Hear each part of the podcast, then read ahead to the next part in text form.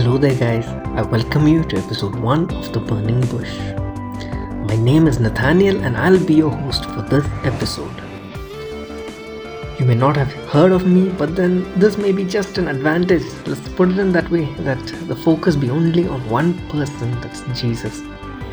So this is just a small effort, kind of like the loaves and two fish, and with just this one purpose that one let one Moses be drawn into the presence of God. So even as we continue in the time where we look at the Word of God, let's I just pray that God may speak to each one of us let none of us go hungry, but then let us be filled with His word in this time. I was looking at a portion of scripture the other day when I felt the Lord speaking to me about a certain issue.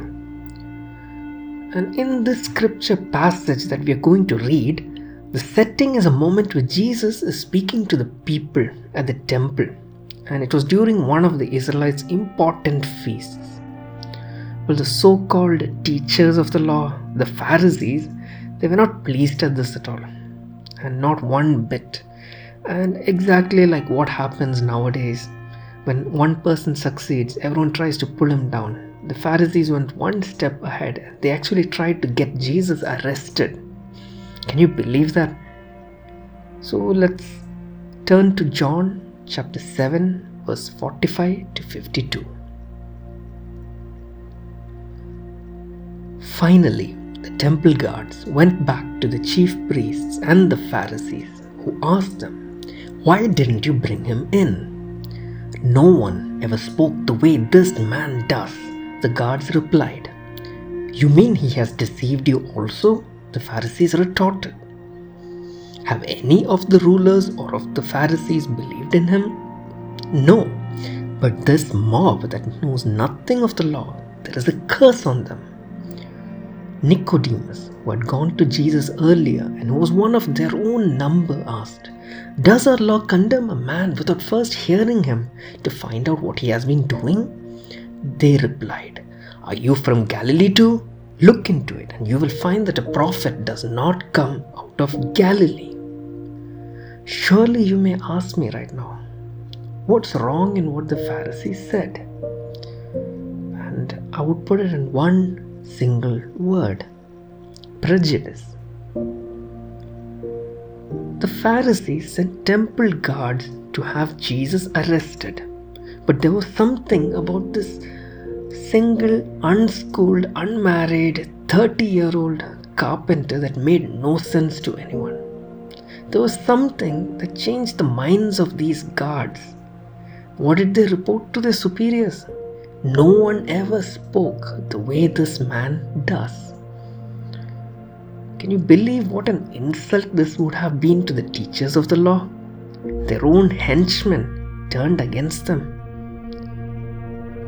Funny that the guard who probably would have stood outside the temple were able to recognize something that the so-called godly men inside the temple were barely able to perceive. Through the thick veil of prejudice, the Son of God probably looked like the Son of the Devil. It's not that they were not able to understand everything, but it was hard to accept. That's the only thing.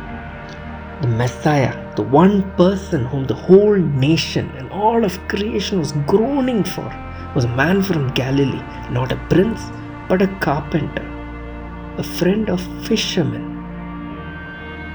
Many times, even in our lives, it's not something else other than our own prejudices that can stop us from knowing our Savior better. If only we could surrender that right. The temple guards, if you look, would have probably been able to sing Psalm 84 from their hearts. It goes like this I would rather be a doorkeeper in the house of my God than dwell in the tents of the wicked. The Pharisees knew the law, and even as Nicodemus clarified the law out, does our law condemn a man without first hearing him to find out what he has been doing? Even after Nicodemus told that, they still chose to disobey the word of God rather than humble themselves. And this just shows the danger of holding on to opinions rather than what the Bible actually tells. And if I was to put one phrase down, it would be that prejudice kills much more of intimacy than any conflict ever will. And this same goes for an intimacy with Christ. Sometimes it's not anything but our own preconceived ideas and notions that stop us from having an intimate fellowship with the Lord. And if only we allow Him to chip off everything in us that, is constricting us from knowing Him better. God wants to draw near to us and show us more of His surpassing goodness. But fortunately or unfortunately, the control switch is in our hands. And as the word goes in James, the book of James, the more we draw near to Him, the more He'll draw near to us. And so, one question I would like to ask you is how much are we to know God? No, this is not a trick question. The question is just simple how much are we to know our God? The answer again is in the Word of God only. John chapter 10, verse 14 and 15, our Savior says, I am the good shepherd. I know my sheep, and my sheep know me, just as the Father knows me, and I know the Father. I say, read that again. I am the good shepherd. I know my sheep, and my sheep know me, just as the Father knows me, and I know the Father. Jesus wants us to have an intimate relationship with Him, a proper communion with us, a hundred percent transparency with us. The same way that He had with God the Father. Can you believe it? That how much intimacy there would have been between God the Father and God the Son.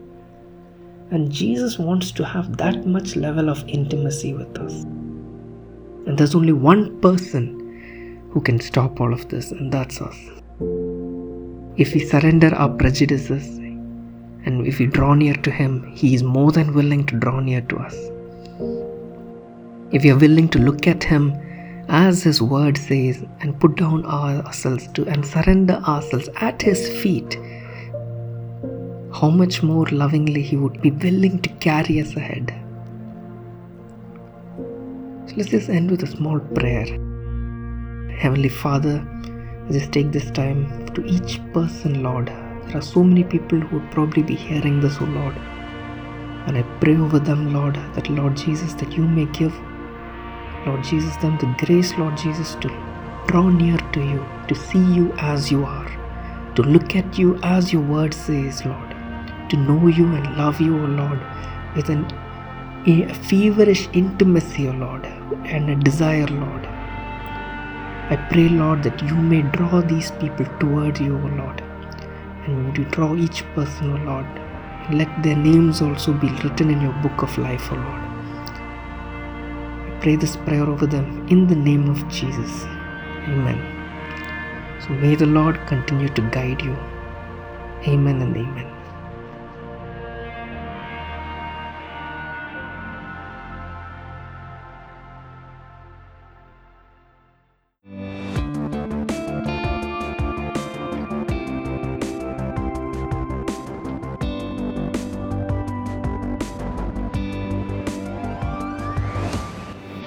You have been listening to The Burning Bush. Thank you for tuning in. Hope you like the show. So, I would really like to be in touch with you, hear your stories, testimonies of your journey. So, feel free to email me the address mentioned below. Episode 2 is coming soon. So, till then, this is your host, Nathaniel, signing off.